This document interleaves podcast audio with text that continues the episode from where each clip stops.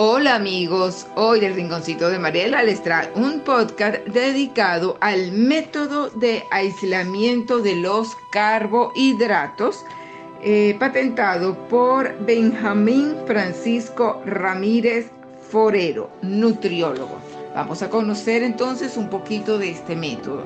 Es una herramienta de educación alimentaria y nutricional que te permitirá corregir tus hábitos de alimentación, identificando así las causas más comunes de las enfermedades más prevalentes, entre ellas obesidad, sobrepeso, resistencia a la insulina, síndrome metabólico, enfermedad cardiovascular, entre otras. En los diferentes grupos poblacionales, adultos, gestantes, lactantes, primera infancia, escolares, adolescentes y adultos mayores.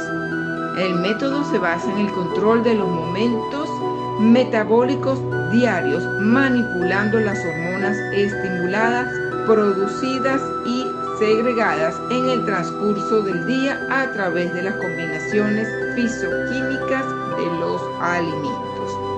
El énfasis central es el control de la insulina utilizando los diferentes alimentos comúnmente utilizados en una dieta regular. Los pilares del método de aislamiento de los carbohidratos son combinaciones de carbohidratos, distribución circadiana y exposición nocturna. El método de aislamiento de los carbohidratos no es una dieta dieta cetogénica, una moda o una tortura.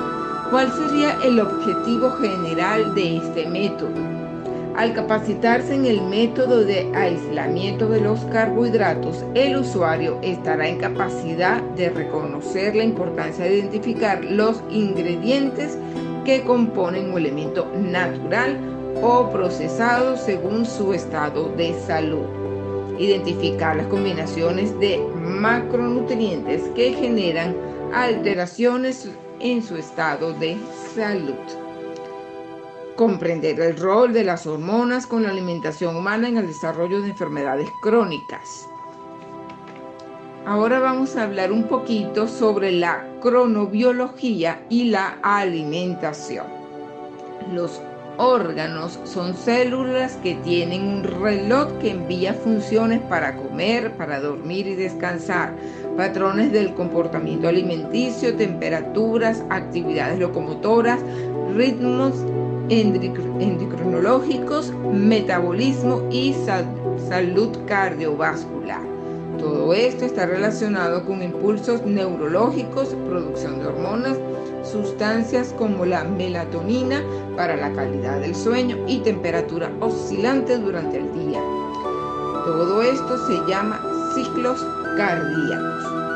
Los ciclos cardíacos tienen unas entradas y unas salidas, lo cual mandan al cerebro y todas las funciones del cuerpo humano. Esto es algo que uno debe conocer cuando comer o cuando evitarlo alterar el reloj de los órganos, consecuentemente perjudicando así su funcionamiento. El sistema nervioso central se comunica entre órganos y glándulas. A través de todo este círculo se puede abastecer del tejido adiposo o sacar energía de este para reparar el cuerpo cada noche, lo cual se ejecuta durante el sueño. La gente piensa que uno adelgaza en el gimnasio, solamente haciendo ejercicio y tampoco se trata exclusivamente de la cocina. Uno adelgaza realmente, pierde o gasta energía reparando tejidos y reparando órganos, lo cual ocurre durante la noche. Por eso te invito a dejarlo en manos de expertos. Espero que les haya gustado este podcast dedicado un poquito a la salud y a un método que yo creo que muy pocas personas lo conocen y los invito a conocerlo, a indagar más sobre este tema, contactar a este doctor Benjamín y bueno, siempre es preciso y oportuno darle calidad de vida a nuestro cuerpo y a nuestra salud. Gracias, nos escuchamos en nuestro próximo podcast.